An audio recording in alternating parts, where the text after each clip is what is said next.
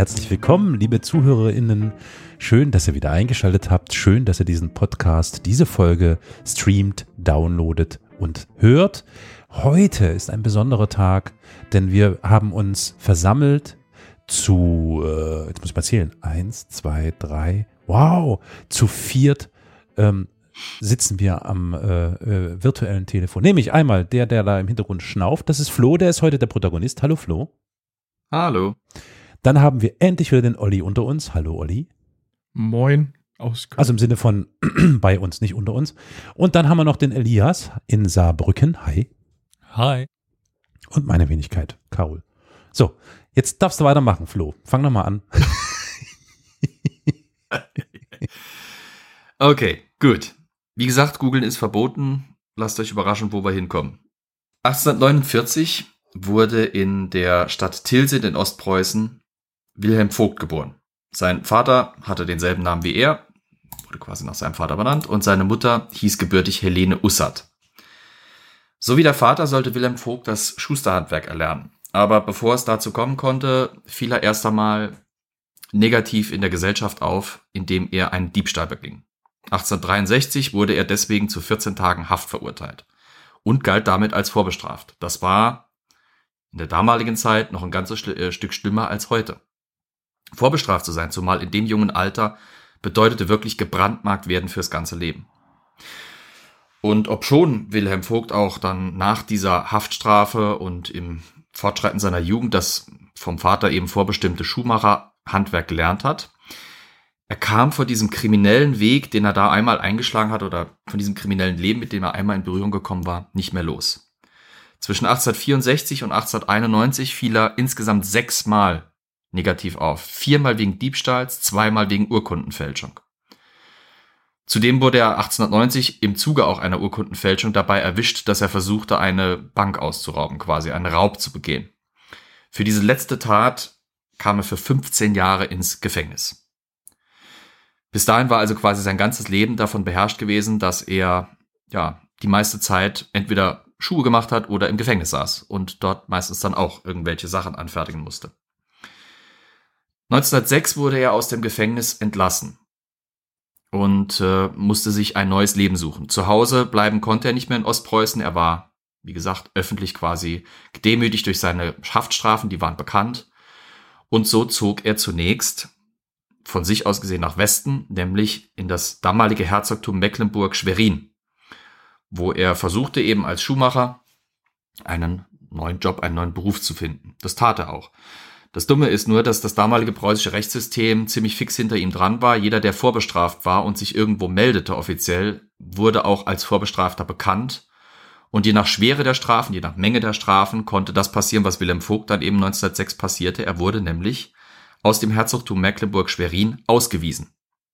Ist für uns vielleicht heute schwer vorstellbar, wenn, wenn jemand irgendwie, sagen wir mal, hier im Saarland was anstellt, äh, wird er normalerweise nicht aus dem Saarland verbannt und darf dann irgendwie nur noch in den restlichen 15 Bundesländern sich aufhalten. Aber damals ging das doch, weil im Deutschen Kaiserreich waren die damaligen Staaten noch wesentlich unabhängiger als unsere heutigen Bundesländer. Das hast du aber schön formuliert. Wesentlich unabhängiger. Okay. ja. äh, nachdem er eben aus Mecklenburg-Schwerin ausgewiesen worden war und seine Hoffnungen auf ein äh, geregeltes Leben und eine wirkliche Zukunft in dieser Gegend eben zerschlagen waren, musste er sich neu orientieren. Und er hatte Verwandtschaft, zu der er sich quasi äh, begeben konnte, zu der er unterziehen konnte, nämlich seine Schwester, die wohnte in Berlin-Rixdorf, also quasi in einer der Vorstädte der damals eben schon deutschen Hauptstadt. In Rixdorf wohnte er dann eben, wie gesagt, bei seiner Schwester und deren Ehemann und fand auch eine Anstellung in Berlin. Er arbeitete in einer Schuhfabrik und konnte sich sogar dann eine eigene Wohnung leisten mit seiner damaligen Lebensgefährtin. Aber schon wieder ging es ihm so wie damals in Mecklenburg-Schwerin. Nämlich nachdem er etwa um die Jahresmitte nach Berlin gekommen war, flatterte im August, genau genommen am 24.8., ein Aufenthaltsverbot für den Raum Groß-Berlin bei ihm ein. Das heißt, er wurde quasi schon wieder verwiesen. Weswegen? Dieses Landes, dieses Landstriches. Wegen seiner Vorstrafen. Nicht, weil er was so. Neues angestellt ah, ja. hatte, sondern einfach, weil er wegen seiner bereits begangenen Vorstrafen für die Gesellschaft als unerwünscht galt. Hm. Diesmal wollte Vogt allerdings nicht gehen. Er blieb in Berlin. Er blieb anfangs bei seiner Schwester, zog dann aber als sogenannter Schlafbursche, also er wohnte quasi, nein, er wohnte nicht als, als, als Untermieter. Schlafbursche müsst ihr euch so vorstellen, äh, ihr bezahlt, weißt du's? Willst du's sagen? Nein, nein, ich äh, musste nur etwas lachen, weil Schlafbursche, so, egal, ich, mir kam da ganz falsche Assoziationen. Ja, schon klar. Ja, stopp, wir reden von Schlafbursche, nicht bei Schlafbursche. Außerdem war der Mann damals schon in seinen 50ern, also. Ja, du, äh, was man nicht alles macht, um sein Geld zu verdienen. Aber sorry, aber nein, Ja, nee. nein, ich weiß es nicht. Also, Schlafbursche, Schlafbursche war was anderes. Äh, damals war es ja üblich, im Schichtbetrieb zu arbeiten, und zwar noch zu anderen Zeiten als heute. macht's nicht besser. Ja, Können wir mal aufhören mit diesem, bleib, mit diesem bleib mal ernsthaft. Was ist eine Pimmelshow hier, ey? Gott. Entschuldigung. Der Mann mietete sich quasi einfach ein Bett bei einer Arbeiterfamilie. Schlafbursche bedeutet, solange wie eine Familie ihr Bett nicht braucht, mietest du das Bett. Und wohnst bei, schläfst bei denen quasi in der Wohnung. Das ist quasi ohne ein dass du in der Wohnung wohnst. Das war die, die, Nein, eben nicht. Nein, du bist Das äh. Airbnb. Das ist äh, Airbnb. Ja, okay. Wenn du so willst. Ähm, ja, gut, du pennst halt mit allen Körperausstößen von irgendwelchen anderen Leuten im Bett und addierst dann noch deine eigene Warte dazu. mal, Im selben Bett. Nein. Doch. Really? Also Schlafbursche bedeutet wirklich, der, der äh, wohnte bei der Familie in der, also der, nee, der wohnte nicht, der schlief in dem Bett der Familie, solange wie die es nicht brauchten, weil sie selber auf Ja. der Arbeit waren. Ja, naja. Ja. Aber im Das Bett ist ein der Schlafbursche. Familie. Also, Das ist Airbnb. Richtig, ja. Ja. ja, aber es ist Der Unterschied zu einem Bett, Untermieter, Es ist kein Bett Nee. für den. Solange sie es nicht brauchten. genau. Ja, aber abends also quasi, du gehst morgens auf, genau, du gehst Ja. morgens auf die Arbeit, Ja. den Tag über kommt dann eben Wilhelm Vogt rein, pennt in deinem Ja. Bett, abends geht er auf seine Arbeit und dann, Und dann schlafen die da. Genau, das ist der Airbnb. Genau. Ja, okay, gut. Das ist aber ein Unterschied zum, zu einem Untermieter, weil Untermieter hat nämlich tatsächlich gewisse Rechte. Ein, ein Schlafbursche durfte zum Beispiel nicht in der Küche oder das Bad dort benutzen, durfte auch nicht die gute Stube oder die Küche mit benutzen, sondern der war wirklich nur für die Nutzung vom Bett da. Fertig. Ja. Das war die billigste Art und Weise, äh, in einer Wohnung richtig zu wohnen. Es gab noch eine billigere. Ähm, es gab Straße. nämlich, nee, es gab, es gab natürlich Asyle, Ja. Obdachlosenasyle. Ähm, es gab ähnlich wie in England, aber die waren zur Zeit, wo Vogt eben in Berlin war, also nach der Jahrhundertwende schon wieder äh, aus der Mode. Vor 1900 gab es durchaus in vielen Großstädten äh, Sitzschlafgelegenheiten. Hm. Äh, In, in London waren das ganz besonders diese, diese, äh, wo man sich quasi auf eine Bank setzte. Dann wurde ein Seil unter den Achseln durchgespannt äh, von dieser Reihe Sitzender und dann hat man quasi mit den Achseln sich auf diesem Seil fixiert und hat dann auf diesem Seil gepennt quasi. Das war die billigste Unterkunft. Sogenanntes Penny Lean, also quasi äh, man lehnt sich für einen Penny an diese, an diese, äh, an dieses Seil und pennt dann so. Das war wirklich die ärmste der armen Unterkünfte. Habe ich schon von dem grandiosen Aber, ähm, Film From Hell erzählt? Ja, da kommt das übrigens, ja, da ist das tatsächlich porträtiert, ja. Genau, da schlafen nämlich die Prostituierten auch nachts für einen Penny oder einen Halfpenny äh, auf so einem Seil. Vogt hatte, wie gesagt, durch seine Fabrikarbeit wenigstens genug Geld, um sich diese, diese Schlafburschen-Miete da leisten zu können. Ähm, der Vorteil war natürlich, du schläfst quasi bei einer anderen Familie, du musst dich nicht anmelden, du wirst bei der Behörde nicht Hm, auffällig. hm. Und so konnte er eine Zeit lang in Berlin bleiben, ohne dass er ähm, quasi der Behörde auffiel und äh, unter Missachtung natürlich auch seines Aufenthaltsverbotes. Aber schlussendlich war es einfach so, dass die Polizei anfing, nach ihm auch zu gucken, nach ihm zu suchen, weil er sich eben nirgendwo sonst angemeldet oder irgendwie angemeldet hatte.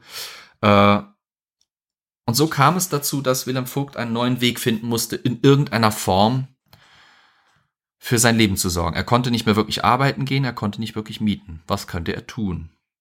Nun.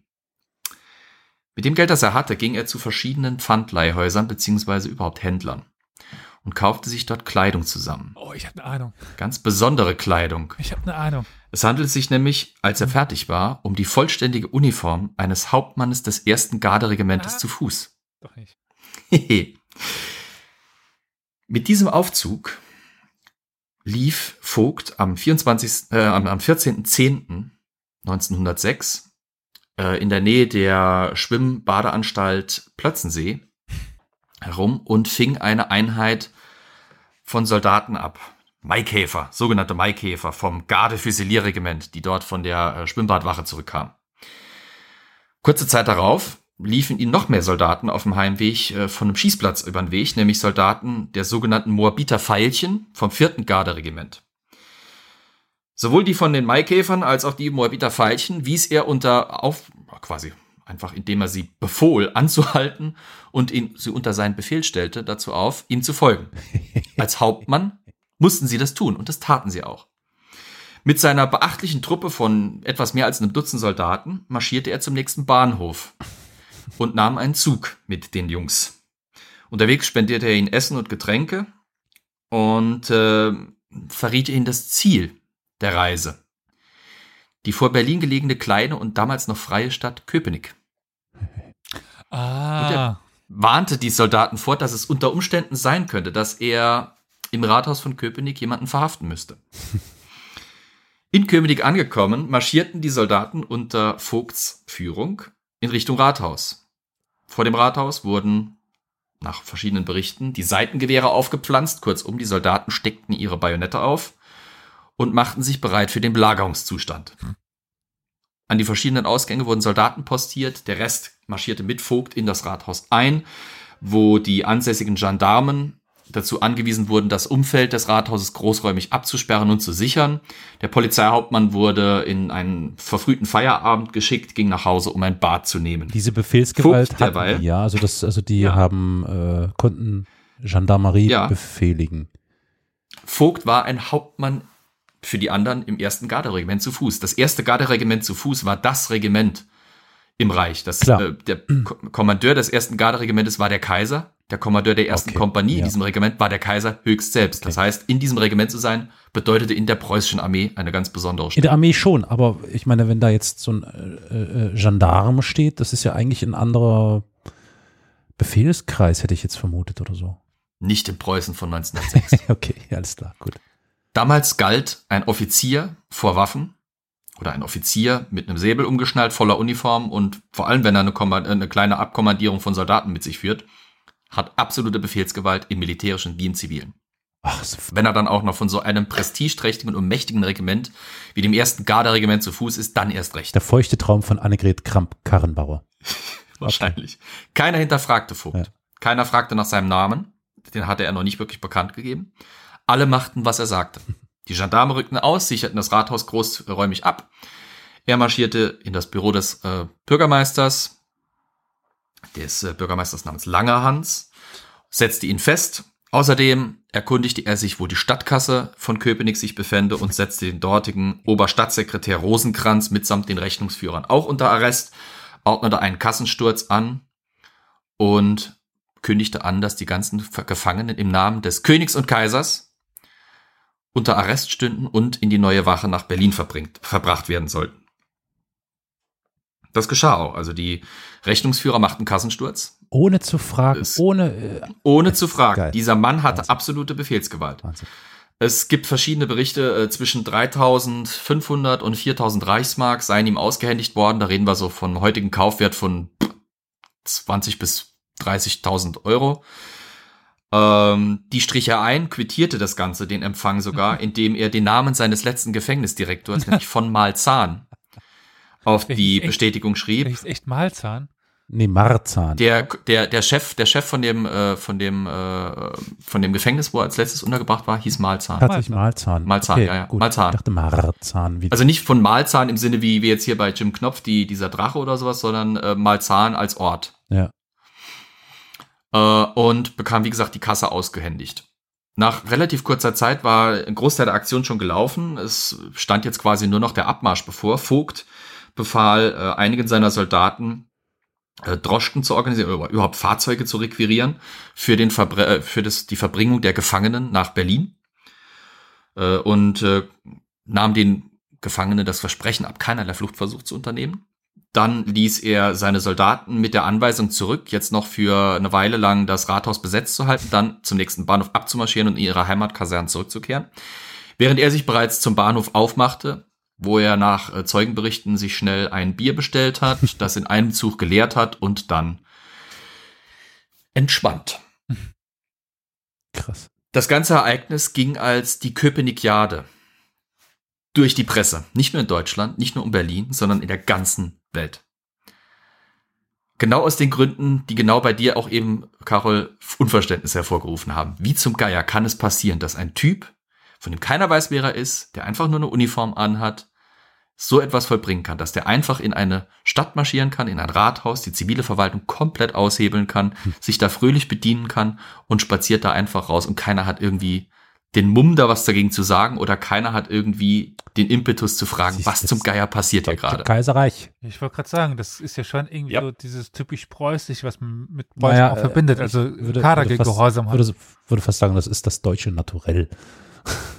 ja, ich würde schon sehr auf. Kaiser Wilhelm II. Preußen, würde dir recht geben. Es ist schon sehr aufs Preußen beziehen mit den Beamten. Natürlich, ja. ja, ja, sowas, ja, ja, klar. Ja, stimmt schon, ja. Das Ereignis hatte, also wie gesagt, kaum länger als einen halben Tag gedauert. Von dem Zeitpunkt, wo Vogt sich die Uniform anzog, bis zu dem Zeitpunkt, wo er in Köpenick aus dem Rathaus marschierte und äh, sich im Bahnhof quasi ein Bier gönnte, kaum ein halber Tag vergangen. Die Presse war begeistert von dieser äh, Geschichte natürlich. Da konnte man ausschlachten wie noch was. Zeugen wurden befragt, es wurden jede Menge Spekulationen, Geschichten fabriziert, es wurde spekuliert, wie viel er geraubt hätte und so weiter und so fort, wie das passieren konnte. Äh, die Linkspresse, das heißt die Presse zum Beispiel gerade des Vorwärts der SPD, war ganz besonders begeistert, weil es war natürlich ein absolutes Schandmal für die Obrigkeit und es war natürlich ein wunderbares Aufhängerstück für die Kritik an dem Militarismus, der eben in Preußen zur damaligen Zeit herrschte. Mhm. Es war. Mal ganz kurz, wir befinden uns in welchem ja, Jahr? 1906. Okay. Ja. Es war damals wirklich so, unter Kaiser Wilhelm II., das war das, das quasi die, der Höhepunkt des wilhelminischen Zeitalters da beherrschte das Militär die gesamte Gesellschaft. Mhm. Du warst nix oder du warst weniger, wenn du nicht im Militär warst. Willst du beim äh, im öffentlichen Dienst irgendwas werden, solltest du beim Militär gewesen sein. Das ist doch vorzugsweise Offizier, wenn du richtiger Beamte werden wolltest. Wenn man sich in diese Zeit ein bisschen einlesen will, hier der der Untertan. Das ist ja, denke ja, genau. ich, äh, ganz schön die diesen Zeitgeist da zusammengefasst in dem in dem mhm. Werk. Absolut. Mhm. Und auch das Buch, beziehungsweise das Buch nicht, das Stück, das auf der Geschichte der äh, Köpenick-Jade aufbaut von Karl Zuckmeier, nämlich der Hauptmann von Köpenick. Mhm.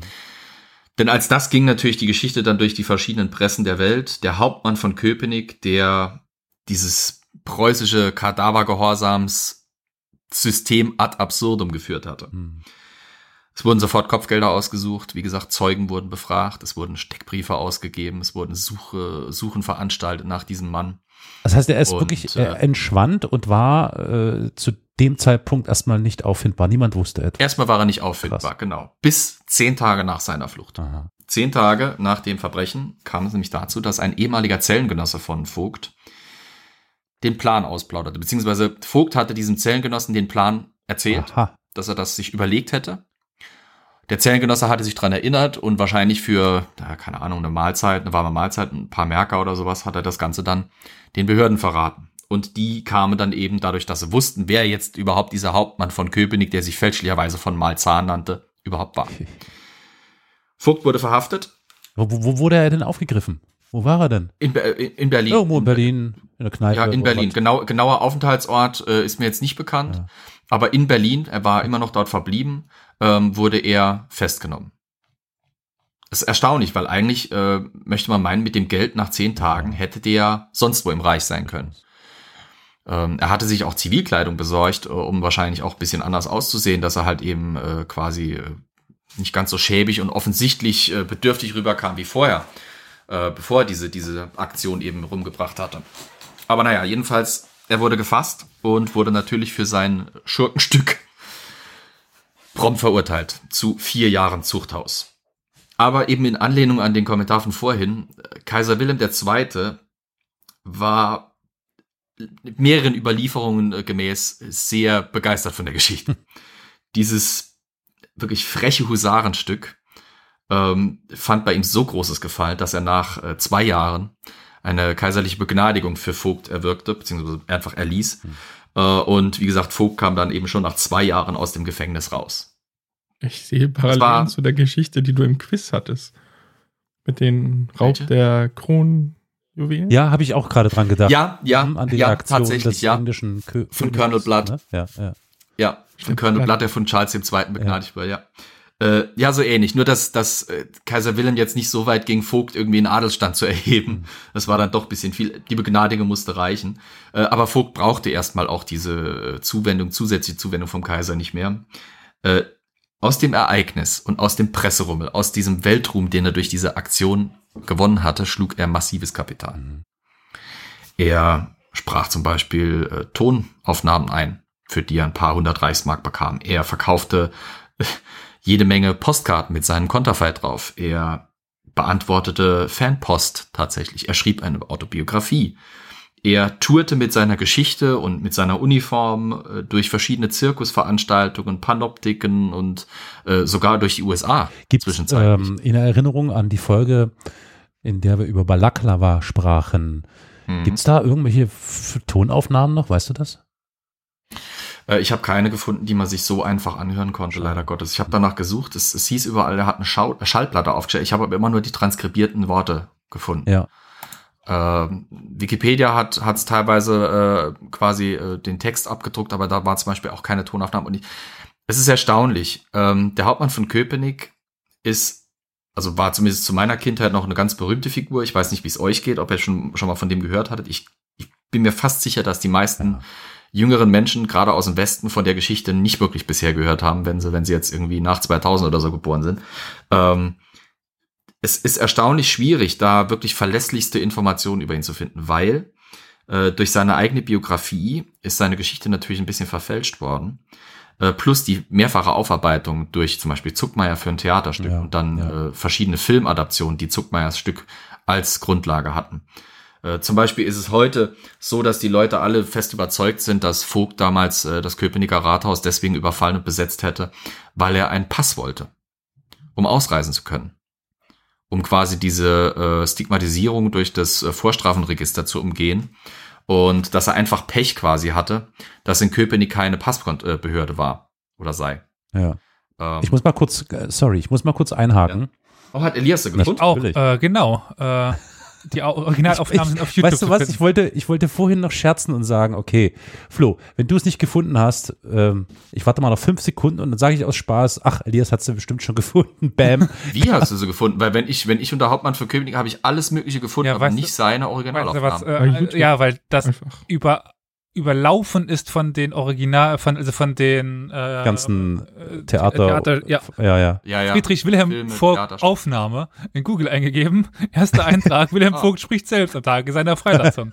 äh, Be Be Begnadigung. Gut, also, dann würde ich, dann, okay. dann, dann, dann schlage ich jetzt mal vor, äh, in der Hoffnung, dass die Aufnahme irgendwie was äh, bringt. Wir spielen das jetzt mal für einen kleinen Moment ab, damit sich die Menschen da so ein kleines Bild machen können. Meine Damen und Herren, wenn ich heute nicht in Person, sondern durch meine Stimme zu Ihnen spreche, so glaube ich mich zunächst dazu verpflichtet, dir die vielen Beweise, die Sie während des letzten schweren Lebens mir in dieser oder jener Form bekundet haben, meinen tiefgefühltesten Dank auszusprechen. Sie haben dadurch meinem Herzen wohlgetan und mir die schwere Last erleichtert. Durch die Gnade seiner Majestät bin ich der Freiheit und damit dem Leben wiedergegeben. Die lebhaften, mir von allen Seiten entgegengebrachten Bekundungen sind ein schönes Geschenk, das mir an meinen alten Tagen von Ihnen gemacht wird. Ich bin mich des Wertes dieser Bekundung wohl bewusst und dass Sie mich in so freier und herzlich wohlgemeinterweise wieder in Ihre Mitte aufnehmen, wird mir ein Sporn sein, auch meinerseits nach bester Kraft zu tun, was Sie von mir verlangen können. Ich habe während der langen Zeit viele Zusendungen an Briefen und Karten erhalten aber das ist mir leider nicht möglich gewesen, dieselben zu beantworten, weil es der Ordnung des Hauses zuwider war. Ich werde mich beeilen, noch nachträglich die Versäumung gut zu machen. Und wenn auch die eine oder der andere unter Ihnen mir darüber glaubt, rollen zu dürfen, so würde ich mich doch bemühen, diesen Roll zu tilgen und mir Ihr wertgeschätztes Wohlwollen wieder zu erwärmen. Wie tausendmal sind meine Gedanken über die engen Schranken hinweggeflogen tiefe Stille, die mich so lange Zeit umgeben, weckte umso mehr die Sehnsucht nach Freiheit. Und ich habe den leisesten Klängen, die vereinzelt an mein Ohr drangen, gelauscht wie eine Offenbarung aus einer anderen Welt. Und immer größer wurde die Sehnsucht in mir, als Freier unter Freien zu wandeln.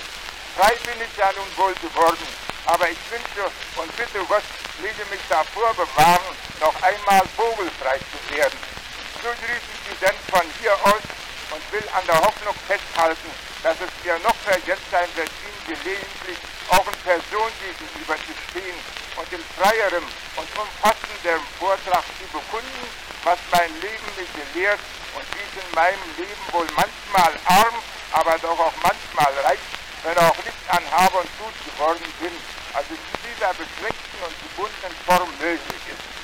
Und so bitte ich Sie, mich auch weiter im guten Andenken zu halten. Es ist erfreuend und erhebend zu wissen und zu fühlen, dass Tausende von Herzen bereit sind zu heben, zu fragen und zu verzeugen. Was die äußeren Umstände meiner Entlassung betrifft, so ist heute das Endurteil darüber noch nicht gesprochen. Gut Ding will jedem Teile haben. Mit herzlichem Gruß und alten Treuen, Wilhelm Vogt. Krass. Ja. Das ist ja sogar äh, äh, alles verständlich gewesen, ne? Ja, weit, auf jeden Fall. Ja. Es war halt wirklich äh, so, dass, wie er beschrieben hat, äh, er eine Unmenge Fanpost bekommen hat. Also äh, damit konnte er wirklich sich äh, einiges leisten. Er war eigentlich sogar relativ wohlhabend. Spätestens nachdem er nach Luxemburg umgezogen ist, das tat er etwa zwei Jahre nach seiner Entlassung. Äh, und dort war er. Das Luxemburg, das Land. Ja, ja, Luxemburg, Luxemburg, ja, die Stadt und das Land Luxemburg, Krass. ja. Ähm, er bekam dort einen Pass und äh, deswegen konnte er dorthin reisen. Eigentlich also quasi von Elias und mir gar nicht so extrem weit weg. Er war sogar im Saarland zwischendrin. Der Wikipedia-Artikel weist auf einen äh, Kommentar eines saarländischen Bürgermeisters hin, der eine Gefahr darin sah, wenn Vogt halt durch die Landschaft turnte und äh, äh seine, seine Geschichte erzählte. Ja. Wobei ähm, ich jetzt an dieser Stelle äh, durch jahrelange Prägung aus hier dem Studium sagen muss, das war nicht das Saarland. Das Saarland gibt's erst nach dem Zweiten Weltkrieg, äh, beziehungsweise sogar noch später. Richtig. Aber ja, Entschuldigung, das tut eigentlich nichts. Irgendwann dazu auch mal eine eigene Folge. das tut nichts äh, zur, zur Sache an deiner Aussage, quasi. Nee. Also er war, er war, äh, arm, also er war nicht mehr arm, er war reich genug, um sich wirklich ein Haus zu leisten, sogar ein Auto. 1910. Hm. Äh, was schon was war, was sehr Besonderes war. Ähm, dummerweise, nachdem er einige Jahre wirklich diesen Ruf des Hauptmann von Köpenick und als Hauptmann von Köpenick hat melken können, kam natürlich der Erste Weltkrieg. Der Erste Weltkrieg mit der Besetzung Luxemburgs, dem massiven Inflationen, dem Mangelerscheinungen der Blockadezeit und so weiter, trieb ihn tatsächlich, äh, trieb ihn in die Armut. Und äh, tatsächlich äh, starb Wilhelm Vogt dann auch 1922 in Luxemburg ziemlich arm. Hm. Spannenderweise die Geschichte an sich, dieses Hauptmann von Köpenick. Wir möchten meinen, wenn in einem Staat solche großen gesellschaftlichen und strukturellen und institutionellen Schwächen aufgezeigt werden, würde was passieren, oder? Jetzt dürft ihr dreimal raten, was in Preußen passiert ist nach so einem Ereignis. Das ist eine Scherzfrage, oder? Ja. ja, natürlich war es eine Scherzfrage. Getreu der deutschen Tradition wir machen nichts, wenn nicht wirklich wir dazu gezwungen werden, passierte nach der Köpenikiade erschreckend wenig. Die Presse schrieb sich die Finger wund, die Auslandspresse und überhaupt das Ausland war fassungslos darüber, wie krass dieser Kadavergehorsam, dieses preußische militaristische System sich da hat absurdum führen lassen. Und trotz aller möglichen Forderungen, die vor allem gerade, wie gesagt, von der politisch Linken gefasst worden waren und die eigentlich alle auf eine bisschen mehr Überwachbarkeit, Demokratisierung und ähm, ja, einfach Öffnung dieser Institution gedacht war, passiert nichts. Woher nichts. das aktuell nur bekannt vor? Ich keine Ahnung. Ich weiß nicht. Keine Ahnung. Also, ich kann euch aus eigener Erfahrung sagen, dass es den Bundeswehrsoldaten heute nicht so geht wie dem Hauptmann von Köpenick. Manche mögen sich vielleicht darüber ärgern, aber hm. ähm, es ist für uns natürlich unvorstellbar, dass, dass ein Soldat einfach ins Rathaus marschieren kann, mhm. nimmt dort den von der Bevölkerung gewählten Bürgermeister fest, lässt sich mal schnell die Stadtkasse auszahlen. Gut, bei den meisten Gemeinden wäre wahrscheinlich eh äh, nur die, das höhn, höhn, höhnische Lachen der Finanzbehörde zu hören und dann würde er wahrscheinlich einen Stapel mit Ordnern, mit Schuldscheinen oder sowas überreicht bekommen. Aber AstraZeneca-Spritzen haben die bestimmt noch viele. Diese oder das, ja. ja das, äh, dann finden sie ihn aber nach zehn Tagen nicht, weil er äh, verpfiffen worden ist, sondern weil er mit einer Thrombose im Gebüsch liegt. Aber naja. wollen wir natürlich nicht drauf eingehen. Äh, es war halt wirklich äh, krass zu sehen, wie, wie wenig nach dieser, nach dieser, nach dieser Aktion geschehen ist. Äh, zumal es nicht der einzige Skandal war, der damals das Deutsche Reich militärisch erschüttert hat. Der Hauptmann von Köpenick war nur eines der vielen Exzesserlebnisse, anhand dem die deutsche Gesellschaft sehen konnte, wie derbe sie durch dieses Preußentum durchwandert war. Wie ich vorhin schon angerissen habe, ihr müsst euch wirklich vorstellen, in der preußischen Gesellschaft 1906 ihr wart nicht viel wert, wenn ihr nicht im Militär wart. Es hat auch Wilhelm Vogt angehaftet und es ist auch teilweise als Kritikpunkt aufgeführt worden, dass er durch seine Vorstrafen bedingt äh, nicht beim Militär selber sein konnte. Also der hat diese Hauptmann von Köpenick-Geschichte durchgezogen, ohne einen Tag im Militär gedient zu haben, mhm. weil er es nicht durfte, wegen der Vorstrafen. Ähm, aber damals war es wirklich so, wenn, wenn ihr schon im, im aktiven Dienst nicht mehr sein konnte, weil die Militärzeit variierte, je nachdem, was für einen Rang man hatte, was für ein Ausbildungsstand und wie lange man sich verpflichten konnte, ähm, zwischen zwölf Jahren oder äh, zwischen zwei Jahren oder zwölf Jahren, ähnlich wie bei der heutigen Bundeswehr. Äh, die meisten wurden tendenziell dann Reserveoffizier, also quasi außerhalb der aktiven Dienstzeit, erwarben die sich dann durch Übungen einen, einen Reserverang wenn man damals in, in Preußen von 1906 auf irgendeine öffentliche Veranstaltung ging, war das nicht wie heute, dass alle irgendwie mehr oder weniger elegant in Jeans und Anzugsjacke oder in komplettem Anzug aufmarschierten, sondern überall waren Uniformen. Alles war von Uniform vom Militär beherrscht. Ihr geht auf äh, zum Beispiel ein Stadtfest, da steht oben der Bürgermeister nicht in seiner Zivilkleidung, der steht auch nicht da mit einem parteifarben Schal oder sowas, wie es heute bei uns vielleicht so wäre. Der steht da in seiner Reserveuniform zum Beispiel, wenn er einen Reserve Reserverang hat. Ähm, wenn ihr heiraten geht, selbst wenn ihr nicht mehr aktiv im Dienst seid, ihr geht in Uniform heiraten. Wenn irgendein großer Feiertag ist und ihr seid zum Beispiel zu irgendeinem Picknick oder zu einer Festivität eingeladen, ihr geht in Uniform, nicht in Zivil. Das Militär hatte Preußen wirklich fest im Griff. Und Aber diese krasse Regelung, dass wirklich, das ja. Ist, dann ist ja schon erstaunlich, dass er so gut das imitieren konnte, dass sie es ihm abgenommen haben. Ich meine, wenn, wenn ich jetzt da hingehen würde und irgendwelche komischen Befehle um mich rumbrüllen würde und äh, auch nicht diesen Ton kenne, was aber trotzdem wieder genau im Gegensatz Rückschlüsse darauf ziehen lässt, dass das Militär vielleicht so allgegenwärtig war, dass es gar nicht schwer war, es zu imitieren. Also eben, ich eben. weiß gerade nicht, was Teil, wer Teil, der, Teil der Gesellschaft, ne? Ja. Das ist so durchdrungen gewesen wahrscheinlich. Du triffst den Nagel auf den Kopf ja. und das ist auch eigentlich eine gute Überleitung. Ähm, Vogt konnte sich das alles aneignen, weil es einfach immer vor Augen hatte. Hm. Und Vogt profitierte davon, dass auch im Militär Rang und, und, und Stellung so eine hohe Bedeutung hatte, dass das überhaupt nicht hinterfragt wurde. Hm. Das Hinterfragen von Befehlen war völlig ein absolutes Tabu. Das Krasse ist nämlich, wenn man äh, sich einige der Berichte, auch der äh, Gerichtsakten anschaut, die dann eben, oder beziehungsweise der Polizeiakten äh, anschaut, die dann eben zu diesem Fall erstellt wurden. So extrem überzeugend war Vogt gar nicht. Die Uniform war, hat ihm nicht gepasst, was schon alleine un an sich ungewöhnlich hätte sein ja. sollen, weil äh, Offiziere normalerweise ihre Uniform wirklich auf den Leib geschneidert bekamen und äh, privat sicher besorgt haben. Das heißt, die Uniform saß normalerweise tipptopp. Dass da ein Typ steht, dem die Uniform vorne und hinten nicht richtig passt, war schon mal Punkt eins. Zweitens, der Mann lief mit einem, mit einer Militärmütze durch die Gegend. Allerdings war es nach der militärischen Vorschrift üblich, dass man im Dienst als Offizier wie jeder andere die Pickelhaube zu tragen hatte.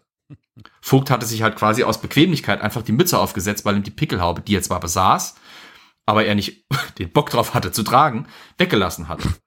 Ähm, auch muss es irgendwie mit den mit der Bewaffnung nicht richtig gestimmt haben. Also dass der Säbel war irgendwie nicht richtig, der passte nicht zur Uniform. Es, es passte irgendwie die Uniform hinten und vorne nicht. Sie war nicht ganz sauber, sie war nicht richtig gepflegt. Es, es war also von vorne bis hinten eine fragwürdige Geschichte.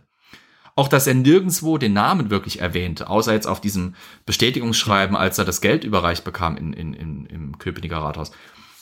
Keiner fragte und konnte ihn auch fragen nach dem Namen, nach irgendwelcher Befugnis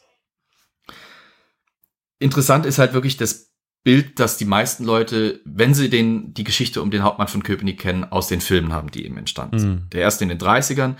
Ich finde, der berühmteste und schönste, der mir auch unheimlich gefällt, auch wenn ich weiß, dass er historisch viele, viele Abweichungen zum Original, äh, zu der Originalgeschichte hat, ist der von 1956 mit Heinz Rühmann.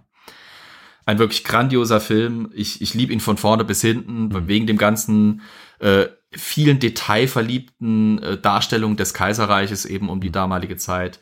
Von Fachbegriffen wie Rösenmieze oder äh, dem Berliner Dialekt der Zeit, der da gesprochen wird, bis hin zu eben den, äh, dem liebevollen Spiel, das Rühmann da eben seiner Figur einhaucht. Es ist einfach klasse. Leider Gottes ist es halt wirklich so, dass diese, diese Geschichte äh, der Aufarbeitung durch Zuckmann und durch die Filme diese tatsächliche Geschichte ein bisschen arg überlagert hat. Mhm. Das Bild, wie gesagt, besteht, dass Vogt äh, nur wegen Pass, wegen dem Pass eigentlich in das Rathaus ging. Der ging nur in das Rathaus, um sich einen Pass zu holen und war ja eigentlich ganz harmlos. Und weil er halt dann keinen Pass bekam, weil er Pech hatte, mhm. nahm er dann halt die Stadtkasse als Ersatz oder sowas. das ist eine Sache, die man so nicht wirklich auf die Tatsachen, ja. auf den Tatsachen aufbauend unterstützen kann. Romantisierung sozusagen. Hm. Es ist eine Romantisierung, auch bedingt durch seine eigene Biografie. Das Wohlwollen der Berliner Gesellschaft, das ihm aufgrund dieser Geschichte halt eben entgegengekommen ist, wollte er natürlich nicht aufs Spiel setzen, indem er dann äh, so ehrlich war und zu sagen, nö, nö, ich habe da gehört, angeblich sollen irgendwie demnächst ein paar hunderttausend oder ein paar Millionen Goldmark im Köpenicker Rathaus unterwegs sein. Ich dachte mir, vielleicht schnapp ich mir die. Äh, dass es dann eben nur ein paar tausend waren, war einfach Pech für ihn. Mhm. Ähm, auch dass er so gezielt während der Aktion gegen die, äh, gegen dieses äh, äh, in Richtung Stadtkasse unterwegs war, anstatt sich nach Pass wirklich äh, Dokumenten oder, oder einer Passstelle zu erkundigen, sofort auf die Stadtkasse gezielt hat, mhm. äh, wurde ihm im Prozess dann eben zur Last gelegt als und als Beweis gesehen, dass es wirklich keine harmlose, äh, wohlmeinende Aktion mhm. war, sondern wirklich ein gezielter, gezieltes Verbrechen. Mhm. Was aber auch in dem Prozess eben diskutiert wurde und was diesem Fall eigentlich noch viel interessanter für meine Begriffe als dieses militaristische Bild, das ja eh bekannt war zur damaligen Zeit, äh, innewohnt, ist die Behandlung eben von Vorbestraften.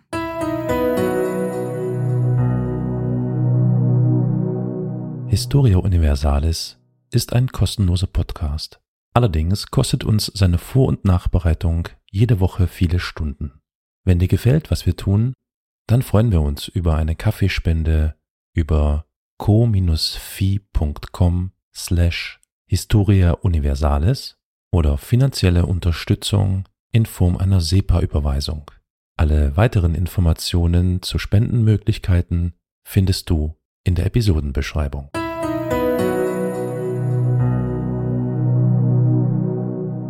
Es wurde im Gerichtsprozess festgestellt, dass Vogt auf dem Weg der Besserung war, als die Ausweisung aus Berlin erfolgte, dass er versuchte, zu einem produktiven Gesell äh, Gesellschaftsmitglied zu werden und dass ihm einfach dieses System diesen Weg verhindert hat und dass er deswegen auf den Pfad des Verbrechens zurückgeschubst wurde, regelrecht. Und das ist halt ein interessantes Motiv bei all diesem äh, Chingda Rasa Bumchai, das da zum Beispiel im 1956er Film oder überhaupt den Zuckmeier Stück da aufprägt, diese tiefe Dramatik, die hinten dran steckte, dass man eben im damaligen deutschen System, Rechtssystem keinerlei Möglichkeit hatte, sich von diesem Stigma des Verbrechens frei zu machen. Anders als heute, wo das zumindest bedingt möglich ist, weil wir einfach anders an die Sache herangehen. Das war wirklich eine tiefe Tragik, von der viele Menschen damals betroffen waren. Weil, ja, er war Diebst er hatte Diebstähle begangen, er hatte Urkundenfälschung begangen, aber es gab auch kleinere Verbrechen, die man begehen konnte. Es war zum Beispiel schlimm genug, wenn man als Sozialdemokrat an einem Streik oder einer Demonstration teilnahm. Danach war man vorbestraft. Danach hatte man echt ein Problem an der Backe. Es reichte auch, wenn man irgendwie einem Beamten nicht in den Kram passte. Gerade in diesem militärischen System, militaristischen System, war es extrem einfach, sich eine Vorstrafe einzuhandeln, wenn man in irgendeiner Form mit den sehr repressiven sehr autokratischen Autoritäten in Konflikt geriet. Weil hinterfragen, wie schon im Militär, hinterfragen war auch in der Gesellschaft nicht gewünscht. Was ich immer noch krass finde, wenn man das auf die heutige Zeit überträgt, ist ja diese äh, Ehrenrechte, die Bürgerrechte, die auch für ja. relativ geringe, in Anführungszeichen geringe Verbrechen aberkannt werden können. Was ja heute noch gar nicht mehr so ja. vielen bekannt ist. Ich meine, wenn ihr ins Gefängnis geht und wieder rauskommt, dürft ihr ja wählen und so sowas in Deutschland. In den USA zum Beispiel nicht. Da ist das immer noch ja. so. Also wenn ihr im Gefängnis wart, dürft ihr nicht mehr wählen. Und äh, in manchen Staaten geht's tatsächlich doch noch mal, aber in vielen Staaten hast du recht, da verliert man wirklich sämtliche Bürgerrechte. Ja, also das ist, das ist tatsächlich bis heute noch so. Also das muss man immer wieder ja. sagen. Ja. Das ist schon äh, ja unbedingt erwähnenswert. Und wenn man sich dann eben vorstellt, wie sehr man aus der Gesellschaft ausgegrenzt wird, wenn man ja. ein Verbrechen begangen hat. Ich meine, ja, natürlich, das ist ein Verbrechen. Aber nichtsdestotrotz ist eben das, was ja heute zumindest in, in na, sagen wir mal, West-Mitteleuropa das Ziel von mhm. Gefängnissen ist, eben die ja wieder Eingliederung in die Gesellschaft. Die sogenannte Resozialisierung. Ja, mhm. genau. Ja. war eben damals noch nicht das Ziel. Und ist in vielen angeblich so fortgeschrittenen Ländern heute immer noch nicht das Ziel. Ja, nee, das ist absolut, also das, das, das bedarf tatsächlich ja, wir sind nun mal ein deutschsprachiger Podcast. Äh, in Deutschland bedarf es da schon seit Jahrzehnten eigentlich an Reform dessen. Denn das ist äh, das pure Gegenteil von Resozialisierung, das da stattfindet. Also ich kann ganz klein wenig aus dem Nähkästchen plaudern, da ich zeitweilig in äh, Justizvollzugsanstalten als, wie heißt denn das? Äh, mit denen da so, ich war da nicht Insasse, sondern ich war da, ich war da tätig und habe versucht, ähm, denen äh, versucht, äh, Dinge beizubringen, also äh, kreatives Gedöns. Und ähm, ich hatte da Kontakt. Sozialarbeit? Ja, so kann man es nennen, Sozialarbeiter, ja. ja. Genau, genau. Und ich habe mit vielen Insassen dort gesprochen und ähm, habe dort gelernt, dass äh, eigentlich der Weg raus aus dem Gefängnis nicht unbedingt der dringende Wunsch ist. Das klingt jetzt sehr klischeebehaftet, ja, so wie man es vielleicht oftmals auch so aus Erzählungen und Filmen und so kennt. Aber tatsächlich ist es so, dass die da ausgespuckt werden aus dem Gefängnis ähm, und dann mehr oder weniger auf sich allein gestellt sind und tatsächlich eben wie auch da im Jahre 1906 und eher und später äh, echt Schwierigkeiten haben, auch noch Fuß zu fassen mit so einer Biografie. Ich will nicht wissen, wie viele Fälle es gibt von Leuten, die wieder äh, ein Verbrechen begehen, um ins Gefängnis zurückzukommen, weil ja. sie in der in Anführungszeichen normalen Gesellschaft äh, nicht zurechtkommen. Das ist tatsächlich so. Ja. Also da auch da habe ich äh, Menschen kennengelernt, die das tatsächlich darauf angelegt haben, da wieder zurückzukommen. Ja, mhm. ist kein Quatsch. Ich, äh, also ich ja. hätte wirklich nicht gedacht, dass das so noch ist, weil das irgendwie so total Klischee ist, aber es ist so, ja. Ja. Das ist erstaunlich, dass du das sagst, weil ich kenne das deutsche Rechtssystem beziehungsweise das deutsche Gefängnissystem eigentlich fast nur aus den Diskussionen, die ich im Kontext von der Beschäftigung mit dem amerikanischen mitbekommen habe, weil in Amerika gilt für Reformer die also quasi sagen, das amerikanische Gefängnissystem ist ein absolutes No-Go und das muss dringendst komplett umgekrempelt werden. Das deutsche System als echt vorbildlich. Ja, na gut, Amerika als extrem also, erfolgreich. Wie heißt es so schön, äh, lieber nicht, also besser nicht nach unten orientieren. Mhm. Amerika ist wirklich ganz unten angekommen. Ich meine, äh, ja. wenn ich nicht, mich nicht täusche, sind ja quasi alle Gefängnisse und Justizanstalten privatisiert. So, damit geht's schon ja. los. Ja, ja. Und das heißt, äh, das ist wirklich einfach Abschaum und Müll und wird natürlich von den Firmen, die die betreiben, massiv als Gelddruckanlage verwendet. Aber wie das meist so ist, wenn privatisiert wird, es wird natürlich überhaupt nichts getan, um den Investgegenstand, in diesem Fall das Gefängnis, in irgendeiner Art und Weise überhaupt als solches zu erhalten, zu verbessern oder ist kein Interesse da. Doch, Warum doch, auch? Doch, Warum? Also es gibt, also, so wie du es jetzt gesagt hast, natürlich gibt es Interesse daran, diese Dinger zu erhalten. Zum Beispiel meine, schreiben ich, Unternehmen ja, ja, ich meine, in ihre in ihre Verträge rein, dass dass es gibt zum Beispiel ein Unternehmen, das vertreibt in Amerika die Kommunikationsmittel für Gefängnisse. Äh, ich glaube, es heißt irgendwie Secura oder sowas. Irgendwie. Äh, auf jeden Fall. Äh, die haben in ihre Verträge reingeschrieben, dass zum Beispiel Besuche von, von Gästen von außen nicht mehr stattfinden dürfen. Ja, ja. Da, das ist noch ein ganz Sondern die Leute klar. müssen quasi in getrennten Räumen ja. sitzen und müssen mit diesem von der Firma gestellten Natürlich. Kommunikationsprogramm Natürlich. zwischen den Dingern und dafür bezahlen. Ja, logisch, logisch. Da ist, geht es nur um das Geld verdienen. Ich meinte da mit Erhalt, meinte ich ähm, den gesellschaftlichen Erhalt des, ja. des, des Prinzips, du verbüßt eine Strafe und kommst wieder in die Gesellschaft und also die, diese, die Haftverbüßung ist ja eigentlich eine Art der Bestrafung und gleichzeitig eine Art der, äh, ne, man soll ja eine Läuterung erfahren oder wie auch immer man das jetzt äh, beschreiben könnte. Aber das ist ja nicht der Fall. Es geht ja nur um das Verwahren, möglichst billig, ja, also billig ja. für die Betreiber, für den Staat extrem teuer, weil privatisiert und, und extrem profitabel und vielleicht möglichst Staat. noch ganz, ganz lange und ganz, ganz sicher, damit die ja nicht wieder rauskommen. Und das ist natürlich schon echt arg tief unten, ne? Und da sind wir natürlich in, in, in Deutschland, ich weiß nicht, wie es in Österreich oder in der Schweiz ist, da sind wir natürlich meilen, meilenweit davon entfernt. Ja. Ohne Frage, na klar. Aber gerade was diesen Ursprungsgedanken der Resozialisierung angeht, das Wiedereingliedern dieser Menschen in die Gesellschaft, weil sonst was es nützt ja, also das ist ja auch teuer, ja, die immer wieder ja. zu betreiben. Da gibt's ja, da gibt's ja Studien und Aufrechnungen. Ähm, was würde es kosten, wenn du wirklich eine einigermaßen effiziente äh, Resozialisierungspolitik fährst. Ach, was würde es kosten? Okay, sorry. Ja, Komm ja, doch ja, nicht ja, mit ja. Logik. Komm doch nicht mit ja, Logik. Ja, ich weiß. Es ist die falsche Zeit für Logik. ja. Du hast recht. Okay, Entschuldigung, ich, ich schwoff ab. Aber ich gebe dir trotzdem. Ist aber, ist aber insofern es ist insofern spannend zu sehen, wie viele Parallelen zu der Geschichte des Hauptmann von Köpenick man schon wieder, das ist jetzt wirklich ein Gedanke, der mir erst jetzt kommt, wo wir drüber reden, nach Amerika ziehen kann. Zum einen, dass das Gefängnissystem und dass das äh, der Umgang der Gesellschaft mit Straftätern in den USA massive Ähnlichkeit mit dem Umgang bei uns quasi vor ja, inzwischen 120 Jahren fast hat. Hm. Und wie sehr das Militär eine Bedeutung in der Gesellschaft hat. Ja, da, das. Wir als Deutsche ja. Finden immer wieder Anstoß in dieser Geschichte und den Umständen des, der Geschichte des Hauptmann von Köpenick, weil wir nach dem Zweiten Weltkrieg diesen preußischen Militarismus aber gehörig ausgetrieben bekamen, beziehungsweise ihn auch einfach satt hatten. Ja.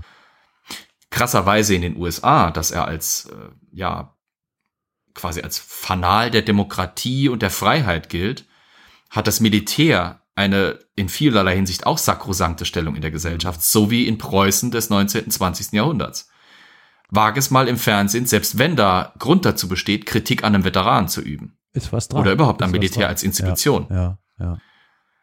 In den USA wird dir auch bei öffentlichen Veranstaltungen Militär viel offener und viel autoritärer begegnen als bei uns in Deutschland viel maßgeblicher begegnen. Ja. Ich, jetzt, wo wir darüber geredet haben, wird mir, wird mir wirklich, fallen mir so ein paar spannende Parallelen dazu auf, wie, wie sehr der Militarismus bei uns weg ist. Und auch von der Gesellschaft nicht zurückgewünscht wird, auch von den größten Großteil der Gesellschaft nicht zurückgewünscht wird. Und wie er in anderen Staaten, die uns immer noch als Beispiel der Freiheit und der Demokratie gelten, das Ganze äh, durchzieht. Ja, wir haben halt ein paar Mal verloren. Das ist halt, das ist halt prägend. Ja, gut. Das ist die Zäsur sozusagen. Diese Allgegenwärtigkeit, das hat mich auch äh, ja nicht irgendwie, das ist das falsche Wort, nicht verwundert. Wie sagt man, das, das war mir so, so neu, als ich drüben war in, in den Staaten, dass sie hm. teilweise extra Kassen hatten, nur für Soldaten, hm. Um denen das einfacher zu machen, etc. Für Veteranen Toiletten etc. Wo wir hier, ne, Behindertentoiletten und sowas. Genau. Das, das ist, musste das erst ist betteln, komplett ja, ja. anders da drüben, tatsächlich. Krass. Ja, das stimmt. Also. Hm. Interessant. Ich finde es zum Beispiel auch erstaunlich, wie gesagt, aus der Bundeswehrzeit zu meiner Zeit, also 2010 bis, bis 12, war es so, dass wir beim Verlassen der Kaserne, selbst als wir dann äh, nach der Rekrut Rekrutenzeit äh, unsere Dienstgrade und so weiter hatten, empfohlen bekamen, wenn es geht, in Zivil zu reisen. Mhm. Außerhalb der Dienstzeiten ist normal zivil. Ja. In den USA ist es aber anders, da ist das mit der Uniform wirklich eine wesentlich permanentere Sache. Und ja. wenn du nicht Uniform hast, ja. dann hast du zumindest ein T-Shirt mit, mit dem Army-Schriftzug drauf oder mit dem weißen Stern. Auch wiederum sehr nah an der preußischen äh, Mentalität, weil du warst damals nicht in Zivil. Wenn du in Zivil warst, machst du, machtest du dich sogar angreifbar. Wenn, wenn du zum Beispiel in Uniform was angestellt hast, warst du sicher. Hast du in Zivil ange etwas angestellt und warst im Militär, hattest du echt ein Problem. Weil solange du in Zivil warst, wurdest du belangt. Ich glaube, das ist eine, eine deutsche Spezialität, ähm, diese, diese, dieses Unbehagen, wenn man Uniformen im Alltag sieht. Ja. Also äh, ganz explizit, also oder ganz deutlich sieht man das doch jetzt gerade, Entschuldigung, dass ich das nochmal anspreche, aber wegen der während der Corona-Pandemie. Äh, mhm. Stellt euch mal vor, es würde so etwas geschehen wie in unserem Nachbarland, wie in der Tschechischen Republik zum Beispiel, ja, oder auch in den USA, Frankreich. dass Frankreich auch mittlerweile, ja? Okay, dass das Militär im Innern eingesetzt ja, ja. wird, äh, um beispielsweise Städte oder Kommunen abzuriegeln oder äh, äh, plötzlich überall präsent zu sein, um auszuhelfen. Also ich weiß nicht, wie es euch geht. Die Bilder, die ich äh, jetzt so in den letzten Wochen und Monaten gesehen habe, wenn man da so Bundeswehrsoldaten durch Krankenhäuser hat laufen sehen, da gab es ja so Fotos hier da, ne, weil die halt aushelfen das war schon eigenartig. Ich glaube, also in, gerade in Tschechien, ja, die riegeln ja wirklich ganze Kommunen ab mit, also ich, nicht, nicht mit Panzern, aber, zumindest stehen die da mit ihren Autos und so und in Uniform. Das wäre bei uns nicht denkbar. Nicht denkbar. Und ähm, ja, ich glaube, äh, das ist auch gut so, oder? Ich bin mir nicht sicher. Doch, ja, es ist. Äh, ich weiß nicht. Ja, also doch. mein Opa ist ja jetzt inzwischen schon vor einer Weile durchgeimpft worden und der wurde bei uns, weil wir auch eine Garnisonsstadt unserer Heimatstadt ist, äh, von Bundeswehrsoldaten durchgeimpft, weil die dort ja. massiv mit einem Sanitätszentrum helfen. Klar. Und das wurde dort aber auch als extrem positiv angenommen, weil es ist halt einfach klar, dass äh, normalerweise, äh, dass, dass generell zu wenig Personal in den Krankenhäusern, in den Arztpraxen etc. schon vorhanden ist. Und wenn da das Militär das Ganze im Positiven auffangen kann, durch Hilfsmaßnahmen, ist das doch ähnlich wie bei einem Jahrhunderthochwasser. Dann kommt das doch positiv an. Oder wie in den ja, 60ern bei der Sturmflut in kommt, Norddeutschland. Ich weiß nicht, vielleicht die Frage ist, bei wem kommt es positiv an? Also, Und, darf ich kurz mal, Karol? Ja. Entschuldigung, dass ich da dazwischen falle. Das ist aber ein anderes Einsetzungsfeld, wenn sie in einer Impfstelle sitzen, wo sie mhm. dir ja helfen. Also das merkst Mhm. du ja, was sie machen. Ja. Jetzt stelle sich aber mal vor, die stehen halt auf der Straße und Ja. patrouillieren dort mit ihren M äh, mit den MPs in, in der Hand oder ähnliches. Whatever, um- ja. Ja, also einfach, um sich da mal ein bisschen bildlicher vorzustellen. Ich glaube, dann wäre die Wahrnehmung, die Rezeption eine ganz andere wieder. Weil dann wollen sie, die, die wollen dir ja im Endeffekt schon irgendwie helfen, aber du kriegst es nicht ad hoc mit, weil wenn du in einem Impfzentrum bist, wirst du geimpft normalerweise oder in einem Testzentrum. Ja, Das ist Ja. in, in Saarbrücken der Fall. Das wird von, Re- von vielen Re, äh, Reserveoffizieren hier gemacht. Ja. Äh, die sind in Uniform da. mhm. Und solange die dort stehen, ich bin ja, ich, das ist ja meine, meine Laufstrecke, ich laufe da häufiger dran vorbei. Da habe ich so, ja, gut, dass sie da sind. Wenn die mir aber auf dem Weg vorbeilaufen, dann muss ich wieder so zustimmen. Das ist schon so ein bisschen so, ah, ja, Uniform. ja, ja, ja. Ah, Also äh, ich, wir hatten da, ich glaube so, als die Mikrofone ausgeschaltet waren, hier und da haben wir ja schon mal drüber gesprochen. Ne? Also beispielsweise, es gibt ja wirklich Länder, wo das vollkommen normal ist, dass du da Uniformen und Waffen siehst. So, also ja, Ja. also Paradebeispiel wäre jetzt zum Beispiel Israel. Das kommt mir sofort in den Sinn. Äh, in Israel, Paris auch? ja, äh, Nach den Anschlägen. Meine Eltern haben mir es erzählt, auch, dass da in Paris ja. Soldaten mit MPs rumgelaufen Okay, sind. Das genau. Ist doch, genau das, was genau, du gemeint hast, genau. was bei uns nicht denkbar wäre. Israel ist natürlich aber Alltag. Da, da Ja. gibt es, ne, also das ist Ja, halt. Alltag und die müssen ihre Waffen, wie in der Schweiz, glaube ich übrigens auch, mit nach Hause nehmen. Das heißt, du sitzt im Reisebus oder im Linienbus und da sitzt ein Typ mit Uniform und einer Waffe in der Tasche. Oder also das ist vollkommen normal. So, bei uns wäre das nicht denkbar. Und jetzt komme ich zu meinem letzten Satz und dann lasse ich euch wieder Ich freies. Feld. Ja, ja, dann überlasse ich euch freies Feld, würde ich sagen. ähm, das ist natürlich alles die Konsequenz aus der Vergangenheit Deutschlands oder des Ja. Deutschen Reiches. Das ist ja vollkommen Ja. klar.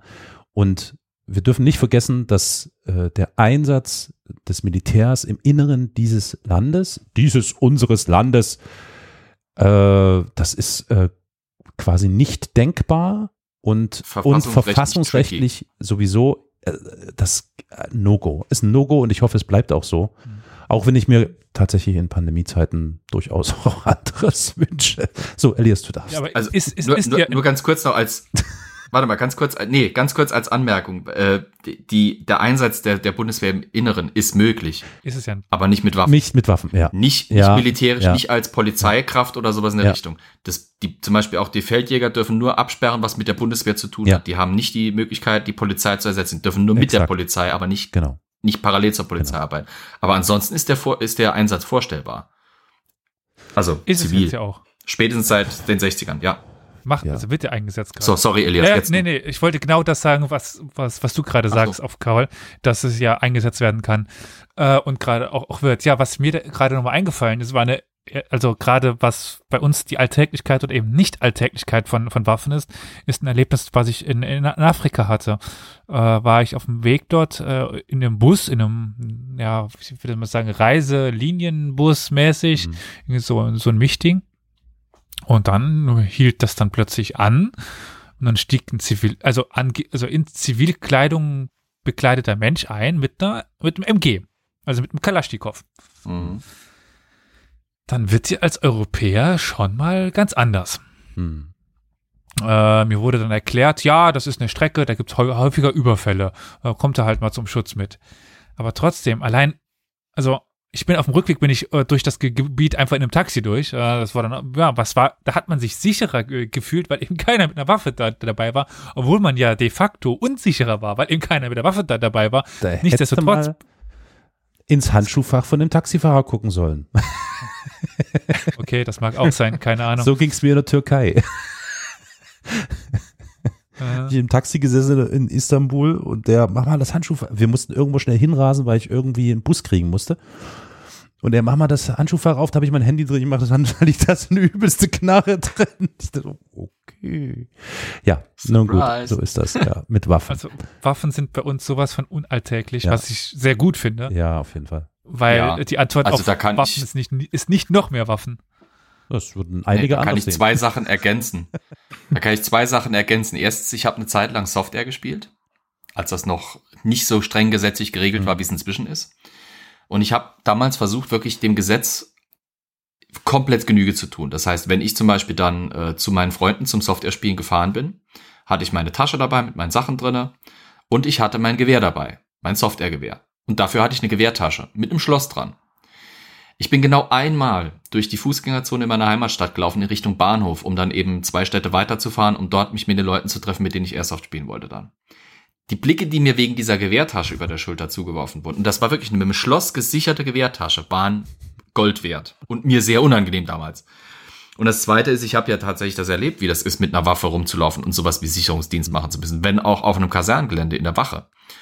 Das musste ich so oft machen, weil ich halt nah an der Kaserne gelebt habe, bin ich häufig zum Wachdienst eingeteilt worden. Und es ist wirklich, es ist ein merkwürdiges Gefühl, wenn du da mit einer, mit scharfer Munition in deinem Gewehr rumläufst, ähm, das normalerweise nicht durchgeladen und äh, entsichert ist, sondern wirklich äh, einfach nur Magazin drinnen, nicht durchgeladen und voll gesichert. Äh, aber alleine schon die Tatsache, dass du weißt, dass du da ein rein zum Töten von Menschen gedachtes Ja. Instrument eigentlich hast, das hat schon eine Auswirkung auf dich als, als, als Person. Flo, ich würde sagen, du wohnst im falschen Bundesland. Falls, wenn du dich wohlfühlen möchtest mit Waffen, komm nach Sachsen. Hier in Sachsen ist die Welt noch, wie sie früher war. Äh, vor ein paar Tagen ging das durch Twitter durch und ich habe echt meinen Augen nicht getraut, hat einer fotografiert und gesagt, what the fuck, Polizei Sachsen, guck mal bitte nach, was soll denn das? Da hat ein Ja. Jäger mit seinem Jeep vom Baumarkt geparkt. Auf dem äh, Beifahrersitz lag seine Waffe, eine Langfeuergewehr, irgendwas, was halt so ein Jäger benutzt, lag da so rum und der ist Flinte, in den ne? Baumarkt gegangen. du denkst so, what the fuck? Also komm nach Sachsen. Sachsen, da ist Ja, der kriegt dann sein. Alles noch wie früher. Nee, du, ich muss ganz ehrlich, ich hatte, ich hab da jetzt.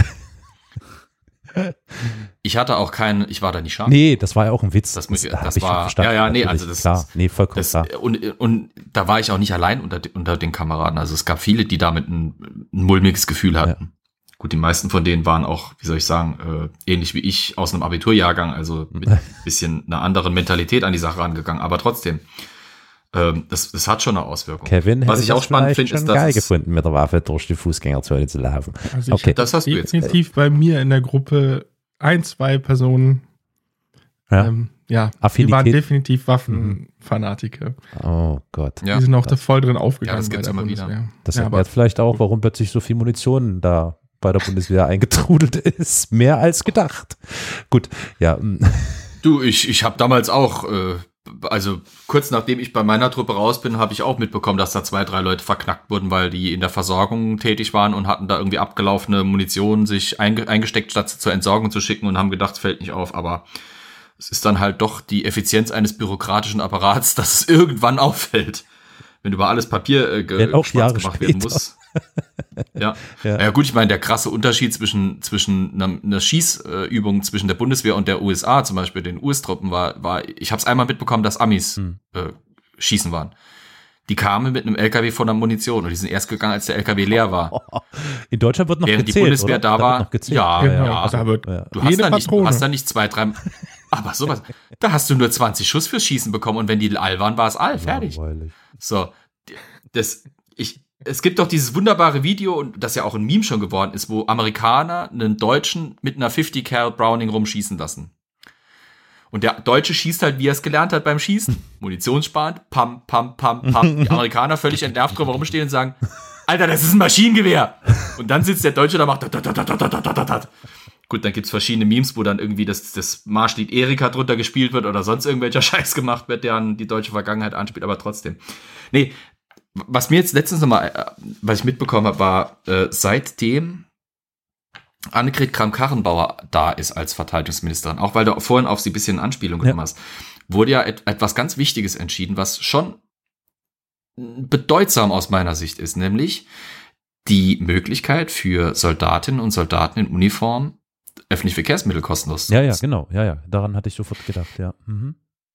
Und da gab's ja auch die ersten Fälle schon von Leuten, die dachten, oh ja, Uniform kann ich mir auch beim ASMC kaufen, Abzeichen auch, alles drum und dran, kein Problem. Und haben sich angezogen. ASMC ist ein Militärversand. Oder überhaupt, es gibt jede Menge Versandhäuser, die sowas haben.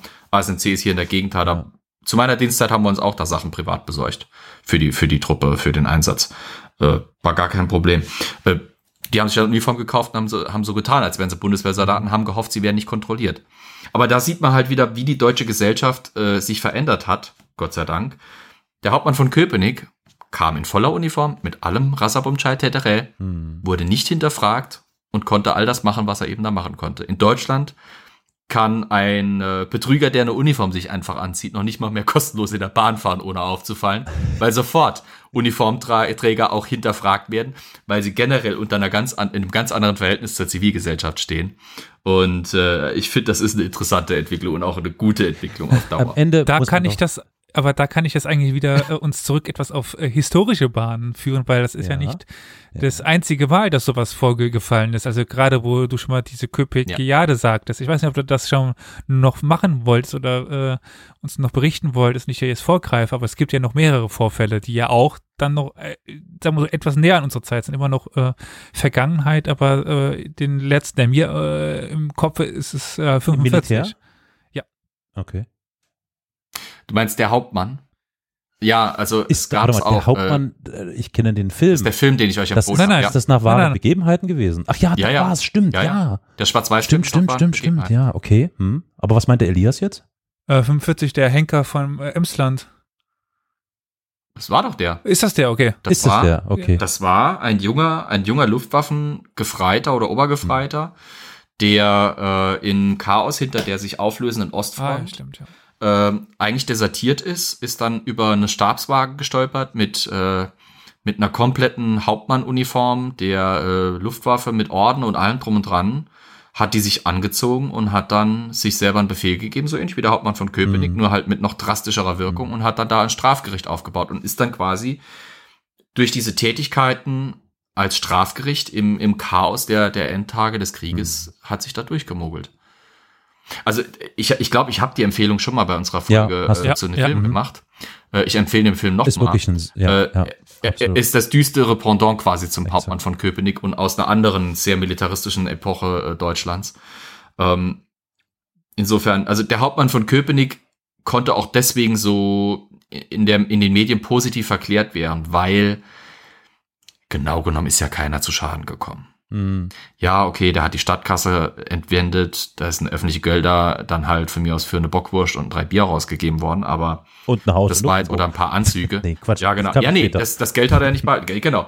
Aber, aber es war jetzt nicht so, dass da Menschen zu Schaden kamen an, an Leib und Leben. Klar, natürlich, der, äh, der Stolz von dem Oberstadtsekretär Rosenkranz und dem Bürgermeister Langerhans, die waren wahrscheinlich ziemlich gehörig angekratzt und äh, entsprechende Militärs, die sich natürlich in dem Umfeld da äh, um, umtrieben, die waren natürlich auch ein bisschen angefressen von der Kiste. Aber es war jetzt nicht so, dass da eben Menschen zu Schaden kamen, wie bei dem Hauptmann eben am Ende, diesem, diesem Henker vom Emsland am Ende vom Krieg. Und was mir Äh, 45, ne? noch eingefallen ist, ich weiß nicht, ob das kommt mir irgendwie so vor, als hätten wir das schon mal irgendwo angesprochen hier in dem Podcast. Äh, Februar 1913 bei Straßburg, äh, dieses äh, angebliche Telegramm des Kaisers. Hatten wir das hier mal angesprochen oder war das in einem anderen Umfeld, wo ich das. Das angebliche Telegramm des Kaisers. Ja, da wurde dann nach Straßburg, äh, Straßburg ein gefälschtes Telegramm ge gebracht, dass der Kaiser Wilhelm II. kommen sollte. Und die haben halt die komplette äh, Garnison aufmarschieren lassen mit Tausenden von Soldaten. So. Und äh, naja, es war aber halt ein gefälschtes Telegramm. Ja, Äh, die Straßburger. ich dachte, du nimmst jetzt Bezug auf die Zabern-Affäre, weil das wäre noch so ein Ereignis, das damals äh, kurz nach der Jahrhundertwende für ziemliche massive Kritik am deutschen Heerwesen gesorgt hat. Aber das, äh, die Zabern-Affäre wäre ein, äh, nochmal ein eigenes Kapitel, das machen wir in einer anderen Folge vielleicht mal. Ähm, aber der Hauptmann von Köpenick war schon genug, um da, um da zu zeigen, wie, wie, wie absurd die Sache war. Kaiser Wilhelm, um das mal endlich äh, zu sagen, ich glaube, wir hatten schon zwei, dreimal angehoben, aber sind nicht dazu gekommen. Kaiser Wilhelm hat übrigens auch angeblich zum äh, Polizeichef äh, gesagt damals, der wegen diesem Fall ihn konsultiert hat, äh, mit Begeisterung, mit einem Lachen angeblich. Das, äh, das, das könnte ihm, das könnte den Deutschen kein Volk der Welt nachmachen. Das geht nur äh, in Deutschland, äh, dass so etwas passieren könne. Und so sah es auch die internationale Presse und äh, die Linkspresse in, in Deutschland damals. Da sieht man Ich mal, finde spannend, dass das jetzt ja, ich finde spannend, dass wir jetzt äh, teilweise vom, vom Hauptmann von Ja, ja. Köpenick übers äh, deutsche und amerikanische Gesch- Gefängniswesen zur Stellung äh, des Militärs in verschiedenen Ländern gekommen Pass- sind. Aber ich- genau das ist ja das, was wir eigentlich Ey, jetzt pass mal auf, jetzt pass mal auf, jetzt kommt noch ein ganz anderer Ja. Schwenk. Na, ich Ähm, habe auch noch einen. Ich habe auch noch einen. Na, dann fang du Oh, mal bitte je, an. Elias. Du bist der. Ja, ich kann auch Ältere. unseren äh, alltäglichen äh, Ver- Verdächtigen mit, mit einbringen, mit, mit Adolf Hitler. Ich habe nämlich Ja. gerade noch äh, den Wikipedia-Artikel zur Köpenikiade äh, nachgeschaut, da sind noch zwei weitere Einträge drin, nämlich äh, Januar 1932 äh, hat äh, Ja. wohl die NSDAP versucht, im thüringischen Hildburghausen die Einbürgerung auch von Adolf Hitlers zu erzwingen. Äh, und dann gibt es halt das ironische Schlagwort, genau, und Hitlers war auf Betreiben von Wilhelm Frick zum General äh, äh, Gendarmerie-Kommissar in diesem Städtchen ernannt worden und hatte die Ernennungsurkunde jedoch zerrissen, weil es ihm lächerlich vorkam. Mhm. Und genau, dann kommt noch irgendwas äh, mit Bayreuth, ähm, aber das ist auch wieder 45. Aber ja, sorry, Carol. Und jetzt lösen wir uns mal vom, vom Militär und äh, stellen fest, dass dieser Wandel weg von dieser militärischen Tradition hin zum Volk der Dichter und Denker und Akademiker offensichtlich gut gelungen ist. Ich dachte nur Gerd Postel. Gerd Postel ist ja auch, ne? Also Äh, was war das nochmal? Bring uns nochmal kurz alle Gerd aufs, Postel äh, ist, ist ein, ich glaube, ein, ein, ein simpler Postbeamter gewesen oder Briefträger, ein Briefträger, der 1980, ja, 1980 mit gefälschten Papieren sich als Arzt, ich glaube, da streckenweise auch sogar bei der Bundeswehr beworben hatte, angenommen wurde und dort als Arzt fungierte, als Stabsarzt oder so. Dann hat er noch irgendwo diverse andere Stellen angenommen. Dann flog er auf nach vier Jahren, auch zufällig, weil er irgendwie der Ausweis verloren gegangen ist und die haben das dann verglichen und gesagt, hä, so. Und äh, er, er wurde mit hier, wie heißt denn das, ähm, auf Bewährung wurde er verurteilt wegen Urkundenfälschung Gedöns. Und sofort, nachdem er verurteilt wurde, hat er sich neu beworben und war dann echt, echt zehn Jahre oder so, zehn Jahre äh, äh, Oberarzt an einer Psychiatrie in Sachsen. Und äh, ich glaube, das wäre echt nicht, das, das wie wäre nicht ne? aufgeflogen, wenn nicht durch Zufall irgendeine Person, äh, die ihn irgendwo schon mal kannte oder den Fall kannte, begegnet wäre. Ansonsten wäre er heute noch äh, Oberarzt an einer Psychiatrie. So, und da komme ich jetzt vom, vom äh, militärischen, von der Uniform hin zum Halbgott in Weiß. Hm. Also, Ja gut, und am Strich bleibt ja wieder, hinterfragen würde helfen. ja, In Köpenick wurde Vogt nicht hinterfragt, obwohl seine Uniform nicht passte, obwohl es da jede Menge Ungereimtheiten Ja. gab.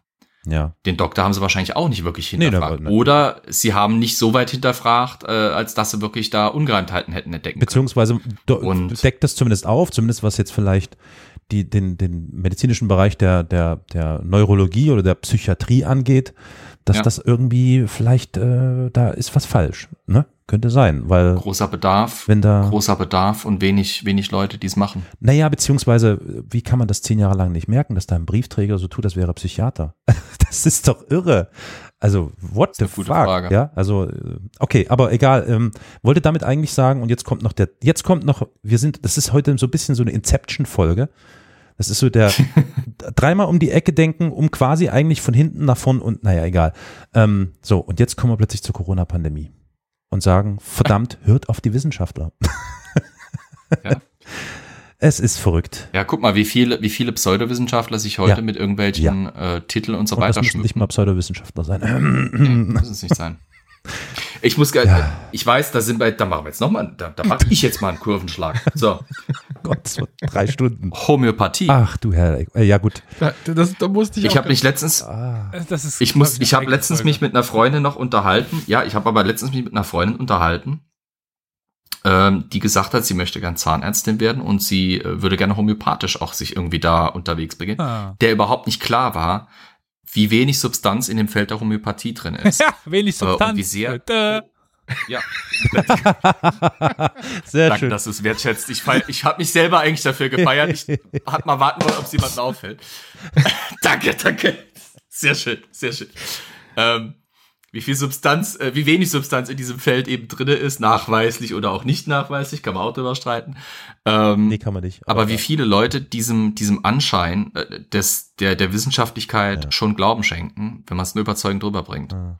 Und wie viel es schon wert ist, äh, sich da einen bedeutungsschwangeren Begriff zu geben, eine Bezeichnung zu geben, die irgendwie äh, Anspruch erhebt. Äh, und dann glauben die Leute einem was. Wie leicht Leute zu betrügen sind, ist immer wieder erschreckend. Weil, wie gesagt, das das kann man wieder zu der Köpenikiade. Der, der Bürgermeister hätte damals ja im Prinzip nur äh, sich so weit, so weit durchsetzen müssen, als dass er darauf bestehen hätte müssen, in irgendeiner Form mit einer übergeordneten Behörde zu kommunizieren. ich bin Die Bevölkerung hätte sich nur mal irgendwie wagen sollen zu fragen, was geht hier überhaupt vor? Die Soldaten hätten sich fragen sollen, sag mal, wir latschen hier gerade von der Schwimmbadwache beziehungsweise vom Schießplatz zurück und da kommt da einfach so ein Typ, der uns im Nirgendwo aufgabelt und für eine hochtrabende Aufgabe äh, ranzieht. Wie kann das sein, dass der Kaiser einem Typen einen Auftrag gibt, einen Bürgermeister zu verhaften, Mhm. aber ihm keine Soldaten zur Verfügung stellt, sondern der geht die einfach von der Straße aufsammeln. Aber dieses mangelnde Hinterfragen, diese absolute Obrigkeitstreue, die kann gefährlich sein. Die kann gewaltig nach hinten losgehen und das ist etwas, wo ich sagen würde, also das ist eine neudeutsche Tugend, die nur zu fördern und nur zu unterstützen ist. Hinterfragen, zweifeln, positiv zweifeln, nicht, nicht pauschal einfach. Also es muss nicht sein, dass, dass man, äh, selbst wenn man dann irgendwie äh, mal was über ein Thema oder sowas gelernt hat, dann noch immer zweifeln muss, einfach des Zweifels wegen. Aber ein gesundes Maß an Zweifel, ein gesundes Maß an Hinterfragung schadet nicht. Im Gegenteil. Bin gespannt, wie viele ZuhörerInnen wir verlieren werden nach unserem, naja, Seitenschlenker zur Homöopathie. Ich bin gespannt. Auch du, wird die Zuhörerinnen und Zuhörer, die äh, sich zum Beispiel auch in unseren Foren rumtreiben, wissen bestimmt, dass wir bereit und fähig und willens sind, über Sachen zu diskutieren. Also, notfalls auch kontrovers. ich bin Wo ja du gerade, wo du gerade bei Forum bist, äh, Moment, Moment, vielleicht- Moment, ich, äh, äh, ja, Merkst du sofort, die Überleitung? sofort, Die Überle- Perfekt, ja, also ja. wirklich aus der, aus, der aus der Moderatorenschule, echt klasse. Ich bin Yes. aber hier der Marketing-Experte von uns. Und Ach so. deswegen hole ich jetzt Selbsternannt. die ZuhörerInnen, die vielleicht gerade dabei sind, diesen Podcast schnell zu stoppen oder zu löschen und oder zu deabonnieren, wieder zurück und sage, die Homöopathie hat ja auch eine bestimmte Funktion. Das sollte man nicht unerwähnt lassen. Okay? Die hat eine Funktion im Feld der Medizin, die ist meines Erachtens nach unbestritten. Das lasse ich mal so im Raum stehen. Placebo. Na ah, ja, es geht da, egal. Ich lasse das mal im Raum stehen. Tatsächlich hat Elias recht. Das ist eine eigene Folge. Auf jeden Fall. Unbedingt. Und nun, entschuldige bitte, Elias, dass ich dir das Wort abschnitt. Nein. Darfst du noch Haben wir heute zu- alle, äh, und ich mache hier gerade weiter, haben wir heute alle nur äh, äh, zu gut und zu häufig gemacht. Ja, äh, wo wir gerade bei äh, Slack oder bei Chat sind, es gibt ein paar Sachen, ein paar ein bisschen Feedback, über das wir uns sehr ge- gefreut haben zu der letzten Folge. Oder zu der nicht der letzten, aber zu der davor, also zu Balaklava. Aber bevor wir dazu kommen, möchten wir euch, liebe ZuhörerInnen, eine kleine Frage stellen und äh, würden gerne euer Feedback haben. Wir hatten jetzt ja die letzten oder den letzten Monat, den ähm, Februar dann hauptsächlich zwei Folgen pro Woche. Jetzt wieder zu dem einmal die Woche Rhythmus gewechselt. Hm. Wo wir jetzt aber nicht sicher sind, was findet ihr besser oder was ist angenehmer, was ist äh, zu viel, was ist zu wenig. Und wir hatten uns jetzt soweit überlegt, dass wir möglicherweise einmal pro Monat oder so die Plauderstunde eben nicht mehr für eine Sonntagfolge einplanen, sondern für eine dann Mittwochfolge. Das heißt, vier thematische Folgen sonntags und so diese Quizfolgen, wer bin ich und so weiter, äh, dann eben Mittwoch. Ist das zu viel oder ist das ja nicht genug? Also das wäre dann statt vier, fünf Folgen im Monat oder sowas, äh, könnt ihr uns doch gerne mal da eine Nachricht hinterlassen. Aber Wo? wie können das die ZuhörerInnen denn machen? Äh, zum Beispiel, indem sie unseren Chat, unseren Slack-Chat, dem beitreten. Das kann man ganz einfach machen, indem man auf unsere, zum Beispiel auf unsere Internetseite geht, www.historia-universales.fm, dann oben auf Menü klickt äh, und dann auf Kontakt. Und dann gibt's da unter der, äh, zum Beispiel der Telefonnummer auch den Chat. Zuerst eben der, ähm, ja, Slack-Chat und dann auch der Discord-Server, wo man beides mal mit uns in Kontakt treten kann. Das haben jetzt auch ein paar Leute gemacht tatsächlich und da möchten wir uns doch ganz herzlich bedanken, dass äh, unsere, dass die Folge von Balaklava so hervorgehoben worden ist. Das hat äh, uns, denke ich, alle sehr gefreut und gerade in den aktuellen Zeiten Oh ja. die Stimmung etwas gehoben. Also da ein Riesendank.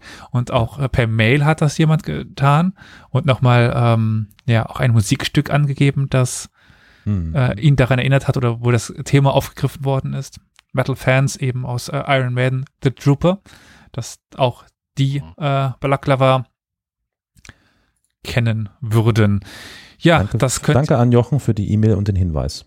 Genau, eine Mail könnt ihr uns schreiben an podcast.historia-universales.fm. Dort könnt ihr also auch eure Meinung abgeben, ob das eben eine Folge mehr oder weniger pro Monat äh, zu viel schon ist.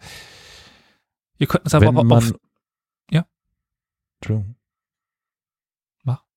Nee, du. Ich wollte gerade eh zu dir überleiten. Ihr zwei heute, ey. Man kann uns aber auch auf Twitter folgen und schreiben dann, äh, wie macht man das denn, Carol, oder wo? Ja, ihr äh, registriert euch bei Twitter und wenn ihr schon bei Twitter registriert seid, dann müsst ihr das natürlich nicht nochmal tun. ihr loggt euch ein und sucht nach dem Handle Geschichtspot. Dort könnt ihr uns dann folgen auf Twitter. Ihr könnt uns auch DMs schreiben oder uns einfach nur antweeten, wie es so schön heißt. Auch dort findet ihr übrigens in der Link in der Bio, wie es so schön im Instagram-Slang heißt. Dort findet ihr auch dann den Slack-Chat-Link nochmal, falls ihr den unbedingt wollt. Wenn die ZuhörerInnen aber vielleicht Feedback auf deine Frage, die du vorhin stelltest, Elias, oder andere Dinge mitteilen möchte und das Ganze telefonisch tun wollen, mhm. wo müssen sie denn da anrufen? Flo. Unter der Nummer 0351 841 68620. Das war schön militärisch. 0351. Rufen Sie uns an, sofort. Und für die amerikanischen Freunde unter uns da gibt es ja sicher auch einige, die vielleicht eher auf Facebook zurückgreifen möchten. Ein amerikanisches Social Network. Da haben wir einen Staat, ja, aber das ist ja nicht so groß wie Facebook. Facebook ist ja groß. Da haben wir einen staatlich anerkannten Facebook-Zuständigen, ähm, nämlich den Olli. Und Olli kann uns noch mal kurz verraten, wo das dann auf Facebook möglich ist. Da Facebook ein bisschen verstaubter und komplizierter ist, ist es da nicht das Handle at Geschichtspot, sondern sogar der Ad-Geschichtspodcast. Und natürlich könnt ihr da einfach unseren Namen suchen, Historia Universalis, dann findet ihr uns dort auch. Ja, damit sind, damit, damit sind wir also äh, am Ende dieser sehr interessanten Folge angelangt. Eine, ich glaube, das ist so eine Folge, äh, eine Folge der Wolten. Eine Wolte nach der anderen. Wahnsinn. Echt krass. Schön. Also Dankeschön, Flo, für das interessante Thema. Hey, danke für eure Teilnahme. Es ist erstaunlich, dass äh, wo wir da wieder mit unseren Denken Ja, ist verrückt, ja, stimmt konnten. tatsächlich, ja. Herrlich. Ich hoffe, den Leuten gefällt es genauso wie uns. Ja. Aber bestimmt. Dann bleibt nicht mehr viel zu sagen, außer es war mir ein Blumenpflücken und wie war das reingeschauen, reingehauen und so weiter. Auf ein nächstes Mal wiederhören, wieder schön. Schön. Äh, Wiederhören, wieder schirren. Ja. Okay. Genau. Ich verabschiede Bye, bye. Schön mit Ö. Jo. Ciao, Kakao. Bis dahin. Mit Saluten in den Feierabend. Bum, bum. immer das letzte Wort haben wir. Ja, normalerweise sagt immer noch, Elias, kommt noch was? Und dann sage ich, ja, ist doch alles okay. Hätte ich jetzt eigentlich sagen müssen, es ist mir heute ein innerlicher Vorbeimarsch der Garde oder wie?